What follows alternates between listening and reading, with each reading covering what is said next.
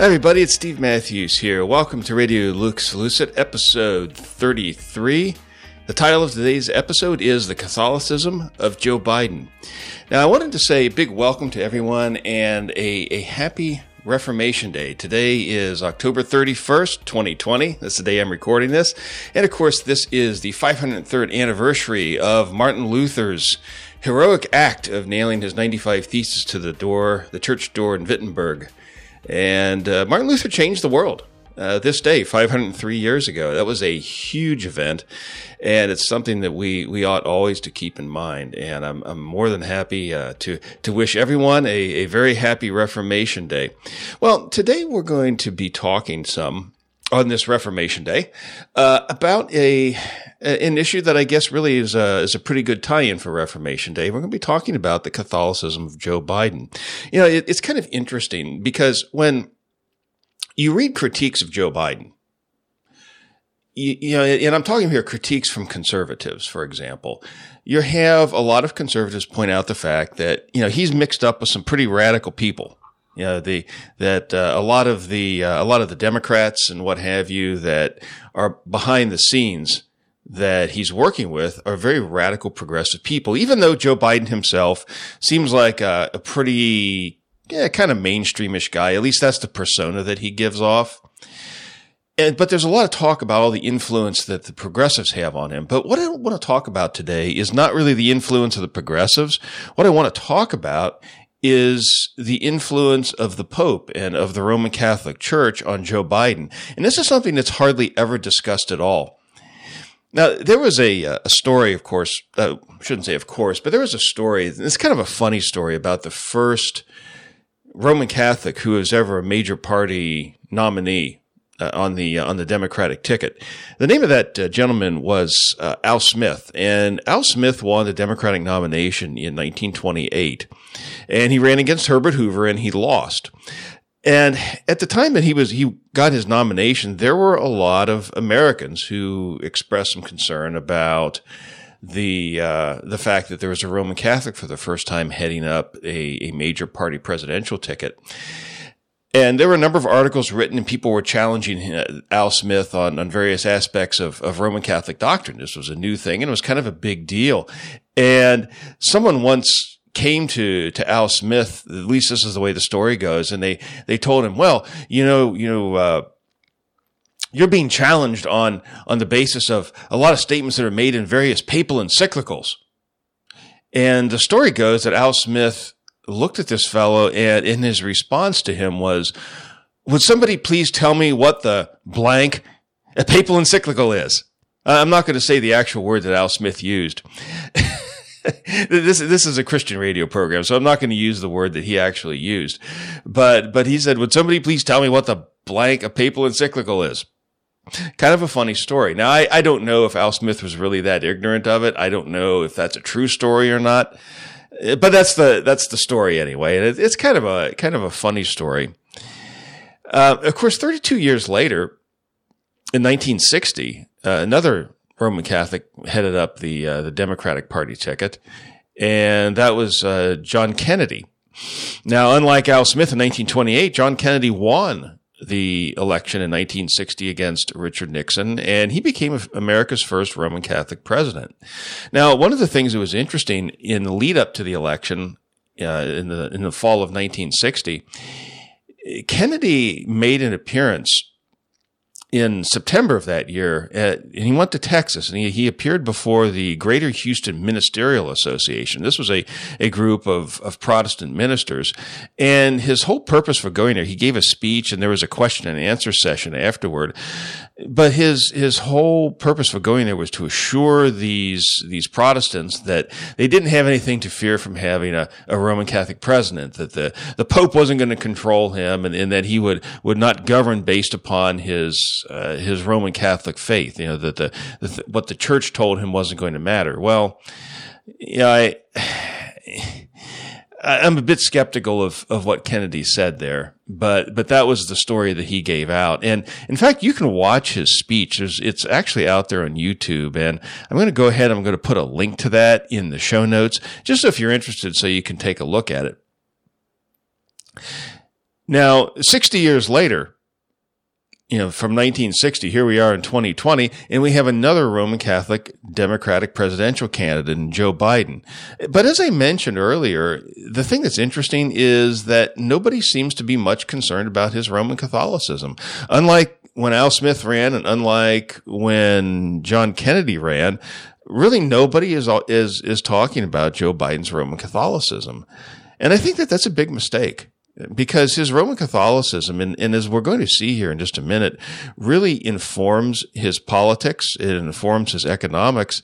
And the economics and politics of the Roman Catholic Church are at odds with the economics and politics of the historic uh, of the historic United States. I mean, the United States historically has been a Protestant nation, and it was it was founded on Protestant ideas. And even if those weren't expressly spelled out in the Constitution or the Declaration of Independence, when you look at the uh, the structure of our government, when you look at the structure of our economy, they are informed by Scripture. They're based on, on what the scripture teaches. The scripture teaches something that John Robbins called constitutional capitalism. And that is the, the scriptures teach limited constitutional government and a capitalist free market economy. And, and Rome is opposed to both of those things. And what I'd like to do is take a look at some statements. And, and these are, are taken mostly from, um, from actually from Joe Biden's, um, campaign website. Interestingly enough, if you go out to Joe Biden's campaign website, there is uh, he, has got uh, uh, sort of the, the page. I think it's called Vision is what it's called. And if you go on that page, there are are 49 separate links. So they're like these these tiles, and it'll say the Biden plan for this or the Biden plan for that. And one of these these tiles there, it has the title. It's called the Biden plan for the Catholic Community. And it's it's actually kind of interesting because when you you look if you look do a word search on the word community on this page you see a lot of different communities named. For instance he's got a, a link there that's titled biden's plan for the aapi community. Now when i saw that i was like what's the aapi community? I have no idea what that is. Well if you click on the link it tells you it's aapi it stands for asian american and pacific islander so the Asian American, he, Biden has a plan for the Asian American and Pacific Islander community. He also has a, a, plan for the Indian American community. He has a plan for the Jewish community, for the Muslim American community, for the Latino community, for the Arab American community. And it seems like he's got a, a plan for just about every community except, uh, I, I suppose, if, if you're a Protestant. Apparently that doesn't somehow fit into his thinking which isn't surprising because because of course the you know the the Biden you know the the Democrats are really the the party sort of the anti-American party, and and I wouldn't expect them to have a a, uh, a plan for the, the Protestant community. And in fact, I guess really I, I, should be, be happy that they don't have one because whatever plan they would have, I'm sure would be, be quite disingenuous and it, it's not something that would be helpful. So if, if, uh, if you you happen to be a Protestant and you you feel a little bit left out by the Joe Biden campaign, that's okay because there's there's really not a place for you uh, if you're an actual Bible believing Protestant. I mean, if you're a real Christian, there's really no place for you in the Democratic Party. Uh, Christians should not be voting for Joe Biden because his ideas are very much anti-Christian. And we're going to, hope to, to bring some of those ideas out to you here as we go through his uh, the statements on his website.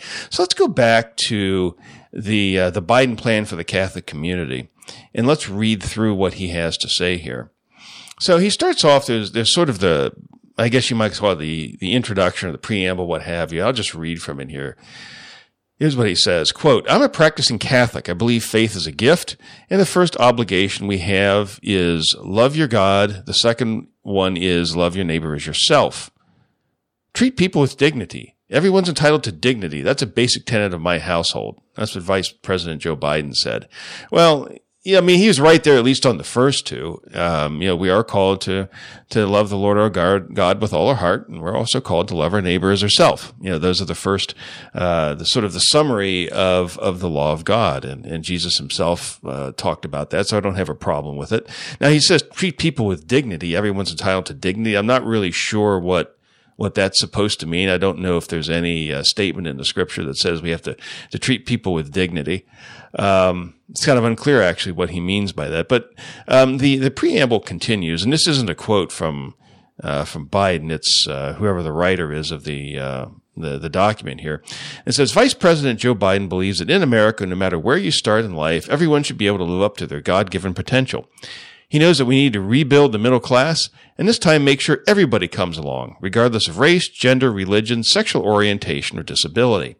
Now, this of course, this is one of the th- one of the things that really jumps out at you if you're a Christian. You read this, is it talks about sexual orientation. Yeah, and and of course for the Democrats, um, you know, sexual orientation. You know, whether someone is uh, uh, is heterosexual or whether someone is homosexual or someone has some sort of one of the many bizarre sorts of uh, gender identities that they have come up with uh, these days. That, that that's just as fine as if, say, biblical marriage and and that's a lie. Um, you know, sexual orientation does matter, and and in fact, I mean, if you looked in the Old Testament, there were laws against uh, homosexuality in the Old Testament, and up until fairly recently in the United States, there were also laws against uh, against homosexuality. I know uh, Gordon Clark talks about this in some of his books, and he talks about uh, that homosexuality was rightly suppressed. And of course, uh, Clark was right about that. There's no question about that, and and that's something that you know, it, it's not a you know the sinfulness of of homosexuality is not something that, that really is up for debate. And I think you can make a very good argument from scripture that, that not only is it sinful, but it ought also to be illegal. But I know that that's not, uh, certainly not uh, something that's uh, that's taught by the Democrats, and and even I think a lot of Republicans would be uncomfortable with the idea of of outlawing homosexuality. But I think you can make a good case for that uh, from the scriptures. But anyway, Biden uh, continues. Um, he has his uh, his plan for the Catholic community broken down into sort of several subheadings, and let's just go through each one of these. Now, the first of the subheadings that he has here in this section, uh, it says this quote: "Build an economy where everyone comes along, and we protect the least of these." And as you read through this particular section, one of the things that he highlights is is minimum wages. Now, minimum wage laws have long been an integral part of Roman Catholic economics. In his book, Ecclesiastical Megalomania, John Robbins noted, quote, the Roman Catholic priest John A. Ryan, 1869 to 1945, who has been called the foremost academician of the American Catholic social movement and derogatorily nicknamed the Right Reverend New Dealer, published his first book in 1906, A Living Wage, Its Ethical and Economic Aspects.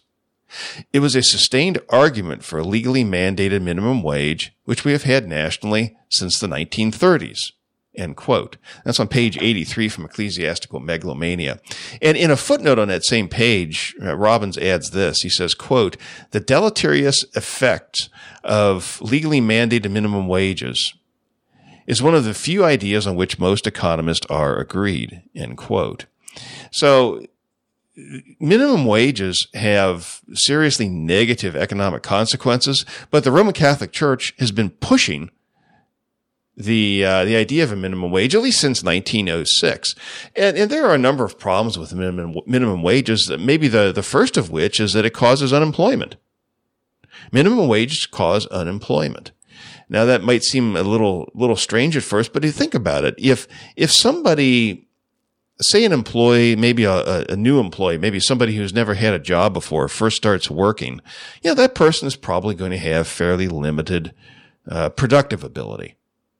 Maybe that person can only produce goods and services equal to maybe, say, $7 an hour.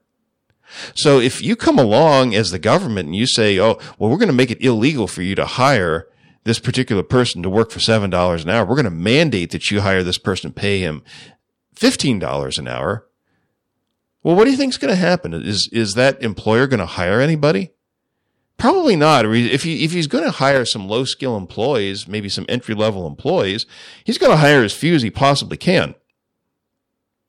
And he's going to make sure that, uh, you know, to, uh, you know, he's going to make sure to, to trim his costs such that he can try to make a profit.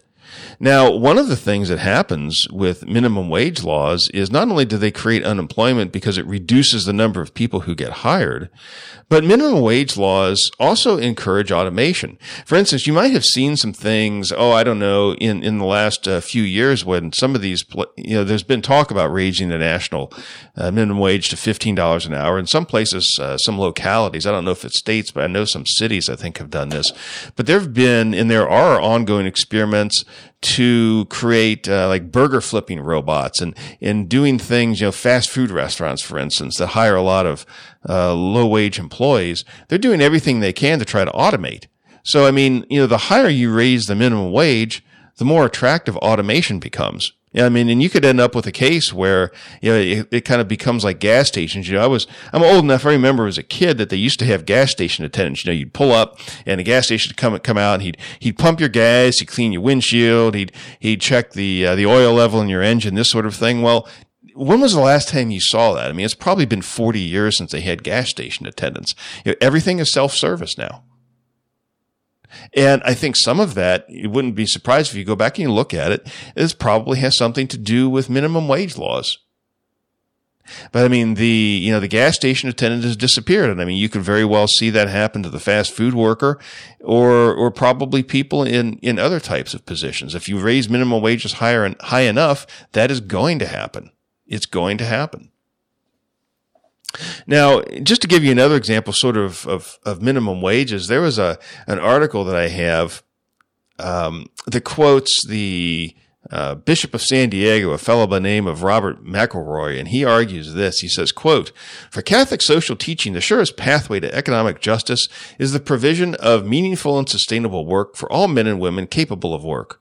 Work is thus a profoundly sacred reality. It protects human dignity, even as it spiritually enriches that dignity. If we truly are in our work co-creators with God, don't we think that that deserves at least $15 an hour? McElroy asked in his first of three endorsements of an increase in the minimum wage to that level. End quote. Now, I, I think it's kind of funny here because, of course, uh, McElroy uh, talks about uh, that, that when we work, we're co-creators with God. Well, if we're co-creators with God, my goodness, $15 an hour seems like an awfully low salary, right? I mean, if, if we're doing the Lord's work, I mean, why not make it $150 an hour or $1,000 an hour? I mean, my goodness. I mean, if we're co-creators with God, I think it deserves at least $1,000 an hour. I, it, it's kind of a silly argument. And I, I, you know, the, basically the, the reason that, that we're paid, that, that people are paid what they are is based on the value of what they produce. You know, and if someone doesn't produce, at you know produce more than fifteen dollars an hour of uh, of profit for a company, or fifteen dollars doesn't generate fifteen dollars of revenue for a company, then you know to ask a company to pay that person fifteen dollars an hour is is really you're you're asking the the company to take a hit. And of course, that's that's uh, one of the uh, the hidden implications of um, uh, of minimum wage laws is you want to impose costs on business. You want to interfere in the free market. And that's, that's of course one of the, the big goals of the Roman Catholic Church is constantly interfering in the economy. And uh, they openly talk about that. In fact, a lot of uh, Roman Catholic officials use that term interference. And of course, Joe Biden, as a good Roman Catholic, wants to interfere in the economy with a $15 an hour minimum wage. So let's go on to the the next header there in the uh, the Biden uh, the plan for the the Catholic community. He says this quote respect the dignity of work and give workers back the power to earn what they're worth end quote. Now, here Biden attacks capitalism and promotes unionism. Here, here's a quote from this. Uh, quote, Joe will start by strengthening unions and helping workers bargain successfully for what they deserve. His plan will check the abuse of corporate power over labor and hold corporate executives personally accountable for violations of labor laws. End quote. Now, this type of language from Roman Catholic officials goes back to the late 19th century. Again, in, in Ecclesiastical Megalomania, John Robbins quoted uh, Cardinal James Gibbons of Baltimore, and uh, James Gibbons believed that the labor movement and state intervention, uh, both of these things Biden supports, he supports the labor movement and, and state intervention, were, quote, the most efficacious means, almost the only means, to combat individual and corporate monopolies and their heartless avarice, which, through greed of gain, pitilessly grinds not only the men, but even the women and children in various employments. End quote. So when, when Biden talks as he does here, I mean, again, this, this particular uh, statement of Biden that, that he's going to strengthen unions and hold corporate executives personally accountable for violations of labor laws and things of this sort. Um, I mean, he's really just drawing on Roman Catholic social teaching going back to the, the end of the 19th, uh, early 20th century. I mean, this is this is Roman Catholic stuff. In fact, you know, a great deal of the the labor movement in the United States is promoted by the Roman Catholic Church. You know, the the unionism and all, uh, and and really some of the the uh, deleterious effects of of unionism. Uh, that is something that has historically been promoted by Rome. Now, the fourth header there in uh, in uh, in Biden's uh, plan for the Catholic community, he says this quote: "Endure that affordable, uh, endure that that affordable or ensure, excuse me, I have a typo there. Quote: Ensure that affordable quality health care is a right for all Americans." End quote. Now, health care of course, is not a right that one can get from the scriptures, but it is a right according to Rome. And Biden's statement has longstanding support from the Roman church state. In a December 1st, 2013 interview with NBC, then Cardinal Timothy Dolan of New York claimed the U.S. bishops have supported universal health care since 1919. Now, in the, uh, there's, there's a fact checking organization called PolitiFact, and they actually did a fact check on this. Sorry, I had to get a little drink of coffee there. Uh, PolitiFact did a fact check on Timothy Dolan's statement, and what it found out, big drum roll here, is Cardinal Timothy Dolan was telling the truth. And PolitiFact cited the there was a, a document that was produced in 1919. It was called the Bishop's Program of Social Reconstruction. And it was put out under the leadership of John A. Ryan. Now, John A. Ryan, you might remember from something we said just a few minutes ago. John A. Ryan is the same guy who supported minimum wage. He wrote that book in 1906. Well, 13 years later in 1919, he comes back and he heads up this uh, U.S. bishops. This was the, the precursor organization of the United States Conference of Catholic Bishops. I think they were just called the U.S. the United States Bishops um, at the time. But uh, anyway, he he headed up this group of U.S. bishops, and they put out this this document called the Program of Social Reconstruction, the Bishops Program of Social Reconstruction, and in that in that document put out in 1919, they pushed for nationalized health care. And of course, this is what we got under Obama. And in on his website, Joe Biden wants to expand Obamacare. it's kind of funny now. Obamacare, the, the official name for Obamacare is the Affordable Care Act. And uh, a couple years ago, I, I did some, uh, some tax preparation. And I remember in our, our training, we were told we're not supposed to use, we're not supposed to call it Obamacare. It's called the Affordable Care Act. Uh, but the problem is, is whenever you would, would ask people questions about the Affordable Care Act, they'd look at you with this, this odd look on their face. And then if you'd say, it's Obamacare, oh, oh yeah, I've heard of that. So, so nationalized healthcare in the United States, even though it's officially called the Affordable Care Act, uh, which it, it's not really affordable, but it's officially called the Affordable Care Act, but it's popularly known as Obamacare. So Obamacare is really an, an offshoot of uh, what was really inspired by the Roman Roman Church state, by the, the socialism of the Roman Church state, and of course, as a as a good son of Rome, Joe Biden wants to to expand that. Uh, he wants to uh, to to make it even bigger than what it is. And I think that if he really had his way, you would end up with full national health care in the United States. Now, going on to the next uh, subsection here, in uh, Biden's plan for the Roman Catholic community. He says this, quote, pursue a humane immigration policy that keeps families together, strengthens our economy, and secures the border. Now, here Biden goes all out in supporting the post program of mass taxpayer subsidized immigration, migration, and refugee resettlement. In fact, you know, th- this entire section, if you read through it on, on immigration, it may as well have been written by the U.S. Conference of Catholic Bishops. And for all I know, it, it very well could have been written by the U.S. Conference of Catholic Bishops because you know, I mean, when you look through it, I mean, it's, it's everything that the U.S. Conference of Catholic Bishops has ever asked for in any of their press releases or statements or official policy papers. And in fact, really the, this whole section yeah, that uh, Biden's plan for the Catholic community. For all I know, it very well may have been written in consultation with the U.S. Conference of Catholic, Bishops. I wouldn't be at all surprised if that were the case. There's nothing that says that, but if you just read through header, you know, subheader after subheading after subheading, you'll see how how much really what Biden is saying echoes the official statements of the Roman Catholic Church. And of course, uh, he does that here with immigration. You know, his plan is to push DACA and that is to uh, the idea of creating a, uh, a pathway for for people who were, were brought here as children who uh, are not American citizens. He wants to reward illegal immigrants with a pathway to c- citizenship. He wants to expand temporary protected status. In other words, basically, all you have to do is get in the United States, and Joe Biden wants to keep you here. And not only does he want to keep you here, but he wants to shower you with fabulous cash and prizes. You know, that's what the Pope teaches. That's what the U.S. Conference of Catholic Bishops teach. And of course, that's what Joe Biden teaches. Now, it's kind of funny because Joe Biden in here, he talks, talks also about border security and all of this, but that, that's just eyewash. I mean, it's window dressing. It's, it's nonsense. The idea here is to bring in as many migrants, refugees, asylees, uh, immigrants, what have you, and, and have them all vote for the Democrats. I mean, that's how the Democrats build their constituency. They they bring people in, they shower them with with uh, massive amounts of U.S. taxpayer money, and uh, as a quid pro quo, then they get their votes.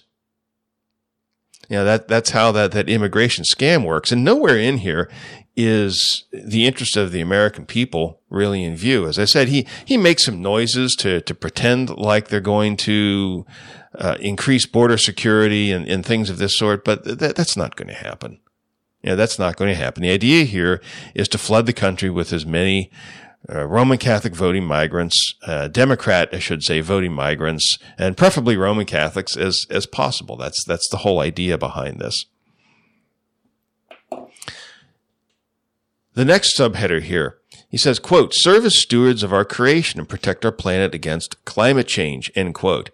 Now, this is really interesting here. This one, Biden begins by saying this eh, under that, that subheader about, about climate change. He says this, quote, in his encyclical Laudato Si, Pope Francis directed the global community to raise awareness about the growing climate change crisis, end quote.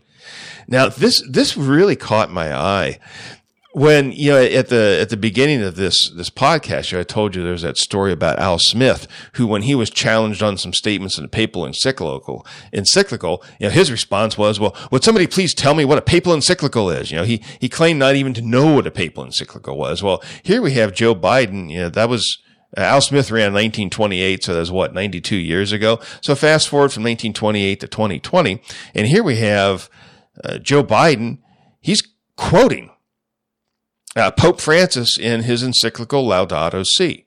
I think it's kind of interesting how, you know, how much more brazen, how much more open uh, Roman Catholics have come when it have become, or Roman Catholic presidential candidates have become inciting Rome. You know, John F. Kennedy could not have done that in 1960. He would never have been elected had he quoted a papal encyclical as part of his uh, uh, as part of his campaign program. I was go- I was going to say as part of his website, but of course, I don't think they had websites back in 1960. But if if they had had a website, doubtless uh, Kennedy would have. If they had the uh, the internet, I should say, I'm sure uh, Kennedy would have had a website, and I'm I'm sure he would have had uh, some policy positions out there, and I'm pretty sure that he would not have directly quoted the Pope or a, or a papal encyclical. Now, one of the things that's interesting too in Laudato Si and that was that was uh, Laudato Si. That's the 2015 encyclical by Pope Francis. Essentially, Laudato Si.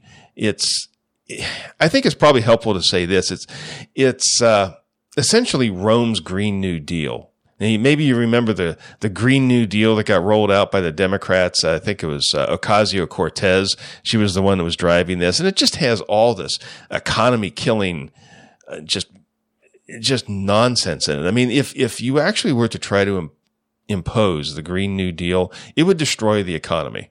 I mean, it, it would send us all back to essentially uh, a pre-industrial civilization. Or something kind of close to that. And maybe that's really the idea. I, I, wouldn't be surprised at all if that's that's kind of the idea behind it. You know, they want basically to create this this two tier society where you have a very few uh, wealthy lords of the manor and you have a bunch of serfs. And one of the ways that you can get there the fastest would be by implementing the Green New Deal. It would be an absolute disaster for the United States of America and for any country uh, that did implement that. But Laudato Si is essentially Rome's Rome's version of the Green New Deal. Now, one of the, the interesting features in Laudato Si is that Francis favorably quoted one of his predecessors, Benedict XVI, who called for world government. Let me, let me read you this quote from Laudato Si.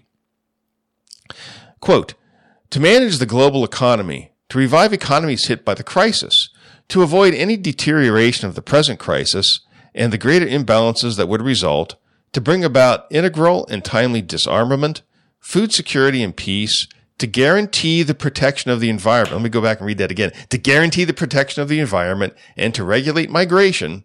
For all this, drum roll, there is an urgent need for a true world political authority. As my predecessor, blessed John the 23rd indicated some years ago. So that is is uh, Francis, the current pope, quoting Benedict the Sixteenth, who was his immediate predecessor, uh, who himself was quoting John the Twenty Third from back. That was probably uh, a quote from back in uh, maybe the 1960s or so, uh, when uh, when John the 23rd was pope. But going back at least to so so I mean you have here at least three three popes positively talking about world government. And one of the reasons for world government is for the protection of the environment. He also mentions to regulate migration as, as, well. So we need world government both to impose the Green New Deal and also to impose max taxpayer subsidized immigration, migration, and refugee resettlement. That's why we need, those are a couple of reasons why we need world government. So, I mean, if you've got Joe Biden here uh, positively quoting the papal encyclical Laudato Si, which says explicitly, and it doesn't imply it, it says explicitly that we need world government to protect the environment. I think it's reasonable to to question, you know, does Joe Biden believe in world government? And I would have to say, yeah, he he probably does. He probably does.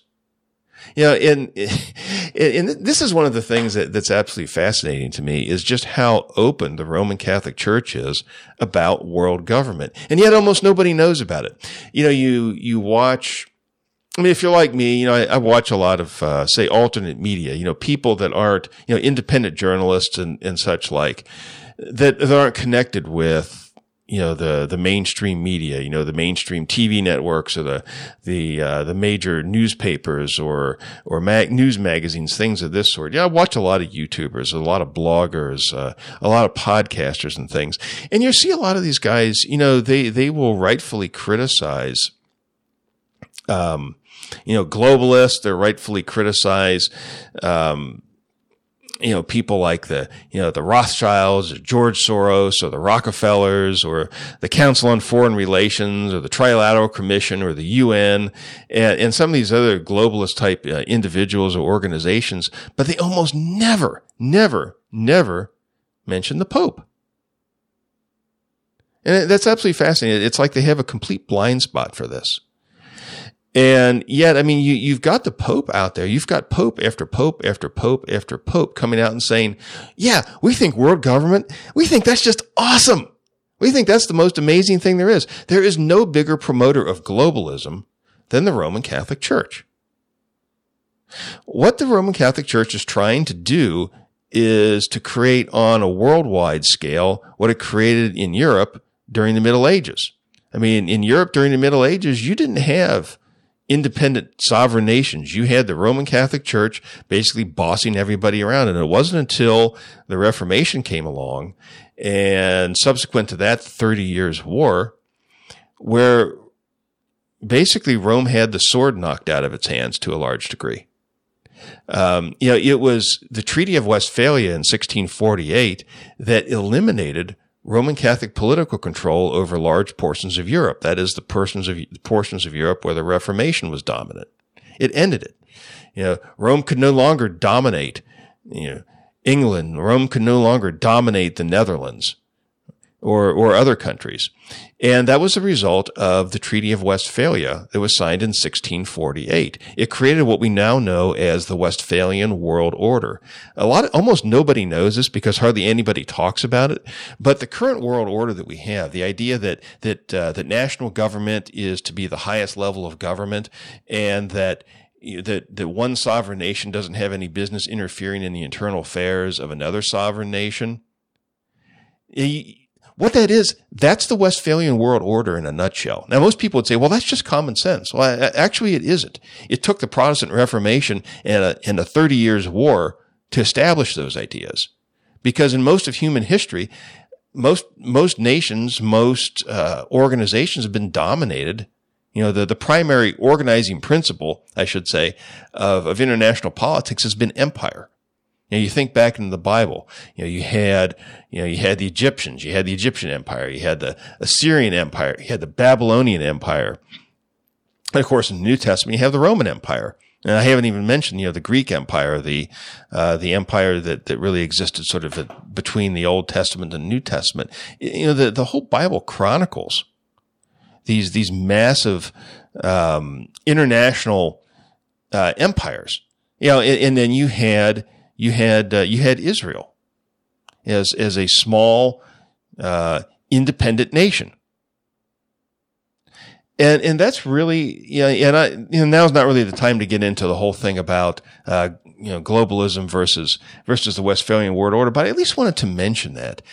And, and what you're seeing, you know, you, you hear sometimes about this conflict between the New World Order uh, or, or you hear a lot about the New World Order. Well, the New World Order is geopolitical Romanism. That's what that is. The Westphalian world order is geopolitical Protestantism. You know, the, the, the, the Westphalian world order is biblical and scriptural. The New World Order is really ultimately a, a creature of the Roman Catholic Church. And these two systems don't go together. But here you have a Roman Catholic Joe Biden praising a document in which the Pope calls for world government. You know, and that's not surprising. I mean, you would expect that. And so, I mean, again, you have to really ask yourself, do, you know, is, is Joe Biden a globalist? Yeah. Yeah. I, I think he is. And, and, not just for this reason either. I mean, you can find other statements of his that, that are very much globalist in nature. And if he is elected president, he's going to push the United States in the direction of reduced national sovereignty and increased globalism. That's what's going to happen. So anyway, um, just wanted to, to wrap this up. I guess we're going on. Uh, well, it's probably been uh, it's been over half an hour here, so I wanted to just make a few closing points here for you today. Um, you know, in, in Revelation chapter two, Jesus admonished, admonished the church at Ephesus. He told them, "You have left your first love." And I wonder sometimes if the same thing can't be said of the American Protestant church. You know, it's almost as if we've forgotten our calling to contend earnestly for the faith. And in place of that, we've, we've instead tried to, to seek a place at the table of acceptable public opinion. Now, this, of course, was the goal of the neo-evangelicals in the years after World War II. Know, after World War II, when, uh, when the, uh, the neo-evangelicals started, uh, organizing, what they wanted to do is regain, they wanted to regain their lost, uh, their lost influence, their lost cultural power. And they willingly laid aside those teachings that they thought would be unpopular in a larger American society. So they said, "Oh, you know, we don't we don't want to criticize the Roman Catholic Church because what we want to do is we want to reach out to broader society and we want to bring people in in with uh, you know, I guess it's it's that old saying, you know, you catch uh, uh, you know, you catch more flies with honey, right? So, I mean, what they wanted to do is they wanted to, to, to kind of set aside all those, those kind of, those, those awkward and offensive doctrines, you know, and things such as criticism of the Roman Catholic Church, you know, calling the, identifying the Pope as, as, uh, the Antichrist or identifying Rome as the Babylonian harlot. You don't want to do that. Oh my gosh, you know, that, that's, that's socially unacceptable. That's embarrassing. And so they, they, they eliminated that. And not only did the neo evangelicals eliminate criticism of Rome, but they actually positively reached out to Rome. You know, you think about the most famous uh, evangelist in the post World War II period was Billy Graham. And of course, Billy Graham was a big time ecumenist. You know, he invited Roman Catholic priests to his uh, his crusades, and and he and he would would send people, you know, and, and the crusades would send those people back to back to Rome. You know, and that's an enormous betrayal of the Lord Jesus Christ. You know what Billy Graham did there. Um, yeah, but he did that and he became very popular. I mean, he was without question the most popular, the most famous evangelist, certainly in the, the second half of the 20th century. There's no doubt about that. And, and the thing is, that didn't start with Billy Graham and it didn't really even start with the neo evangelicals after World War II. This was something that goes back, back into the 1800s. And, you know, back in the 1800s, there were uh, American liberal Protestants. They were seeking co-belligerence with Rome, uh, at least as far back as the 1880s. John Robbins talks about this in his book, Ecclesiastical Megalomania. And, and now we're at the point, you know, after well over a hundred years of this, this growing co-belligerence with the Roman Catholic Church, we're now at the point where no one, ask yourself this. When was the last time you heard anybody any any preacher, any uh, Christian teacher, anybody criticize the politics or the economics of the Roman Catholic Church. When was the last time you ever heard anybody say, you know, Joe Biden, um, you know, his ideas are are pretty dangerous, and in fact, his his Roman Catholicism, in his own words, I mean, we've gone through here, we've we've looked at at Joe Biden in his his own words on his own campaign website, and we can see how point after point after point, the things that he advocates as a Roman Catholic, and he specifically cites his Roman Catholicism as the inspiration for all of this, is at odds with what's good for the United States of America and, and what the Bible teaches. But yet nobody calls him out on this. You know, you hear a lot of people saying, as I mentioned earlier, they say, "Oh, well, well, Joe Biden, you know, he's he's in the hip pocket of the progressives." Well, I, I think you know the, the secular progressives do have a lot of influence on him, but you know, people focus all their attention on the progressives and they forget about the fact that there is a tremendous amount of Roman Catholic influence on Joe Biden's thinking. In fact, there was an article that I found. This was uh, this is kind of interesting. This this goes back a little ways. This goes back to 2014. I'm going to read this to you here anyway. Uh, the the headline in the article says Joe Biden defends Pope Francis on economics as a practicing Catholic. In the subheadline, it reads, On Wednesday, the Obama administration's most prominent Catholic slammed one of the Pope's most prominent American conservative detractors. As a practicing Catholic, bless me, Father, for he has sinned. And, and what this was is when Pope Francis became Pope, and this was back in 2013, toward the end of 2013, he wrote this, uh, um, it was called an apostolic exhortation. And it was called, um, oh, uh, Evangelii Gaudium. Yeah, it was Evangelii Gaudium, which is, it's a Latin, uh, that's a Latin title. It means the joy of the gospel. And in that, that, uh, that exhortation, Pope Francis was actually very critical of, of capitalism, and a lot of people were upset. And let me just read a little bit from this article uh, to you. This is an article, it's actually from BuzzFeed. Vice President uh, Vice President Biden, and of course this was in 2013, so he was uh, vice president under Barack Obama, says Vice President Biden went out of his way at a speech to the United Auto Workers Union Wednesday to take on one of Pope Francis' strongest critics. Quote, a couple of weeks ago, Ken Langone, who I don't know, a billionaire founder of Home Depot, predicted that the Pope, Pope Francis' critique of income inequality will be, quote, a hurdle for very wealthy Catholic donors who seem to think hurt feelings trump the teachings of the Bible, end quote. Biden said, referring to a December interview with the Home Depot founder. And um, Langone had some critical things to say about Pope Francis. And it goes on to say that uh, Biden appeared amazed by the comments as a Democrat pushing the Obama administration's income equality message. So I see there's more socialism. As the most prominent Catholic on the president's team, Biden seemed to be personally offended by the comments. And here's Biden again, quote, as a practicing Catholic, bless me, Father, for he has sinned, end quote. Biden said, he paused. Quote, I mean, come on, come on. What are we talking about today? End quote. Yeah, there it is. Come on, man. Isn't that what Joe Biden always says out on the campaign? He's like, come on, man.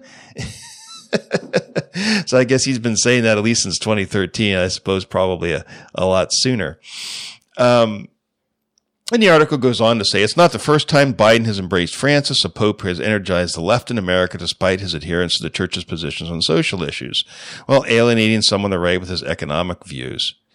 President Obama is set to meet with Francis at the Vatican in March, and the president said he's, quote, hugely impressed, end quote, with the pontiff. Um, so anyway, you know, so you, you have Biden going back and he's defending, you know, Pope Francis's, uh, uh, leftism, you know, his, his socialism, uh, his anti-capitalism, eh, going back to at least 2013. So, I mean, Biden has a long track record of supporting this type of thing. And he supports it based on, as he tells us, based on his Catholic faith. I mean, that, that is integral to what he believes. You know, the, the, the truth of the matter is the Roman Catholic Church is opposed in its teaching to the very principles of the American Republic. It always has been. It always will be. You know, the, the American Republic is founded on uh, substantially Christian ideas. You know, the, the idea of constitutional capitalism. You know, that is the economic and the political and economic expression of Christianity is constitutional capitalism, limited constitutional government and economic liberty. And Rome opposes both of these. And because Rome opposes both of these, to the extent that any one Roman Catholic, you know, follows the teaching of the church and doesn't think for himself, uh, essentially he's become a uh, become opposed to the United States of America and to our way of life. And, and, when you you read to our institutions, to our Constitution, to our system of economics, and when you read what Joe Biden says, you can see very clearly his Roman Catholicism puts him at odds with our Constitution. It puts him at odds with our, our belief in, in private property. And for these reasons, he has no business being anywhere near the White House. Now, there are some Roman Catholics who inconsistently do support capitalism. Uh, and, and I think they're sincere. And when they, when they say that, Joe Biden is definitely not one of them. Joe Biden is uh, actually a pretty doctrinaire Roman Catholic when it comes to politics and economics. And again, he has no business being anywhere near the White House because very obviously the the church's teaching have a great deal of influence with him. And if he does become president, there's no question about the fact that the the current pope and, and the Roman Catholic Church in general is going to to have a big effect on the kinds of policies that he implements. Well, that about wraps everything up for today. I wanted to say thanks for listening. I really do appreciate that. This is actually kind of a, a, first for me. If you're listening to the podcast, you can't tell what I'm actually doing for the very first time. I'm doing a live stream on, on Twitter. Uh, for all I know, maybe nobody will be watching, but uh, that's probably okay since I'm just kind of practicing here anyway today on the, on the live streaming. I'm not even sure how the audio is going to come out on that. Maybe it'll be unlistenable. I don't know, but hopefully the podcast will at least be listenable. So anyway, thanks very much for listening. I really do appreciate appreciate that. Um, I'm going to go ahead and get this posted out to my blog. I'm also going to get it posted to uh, Thorn Crown Ministries website.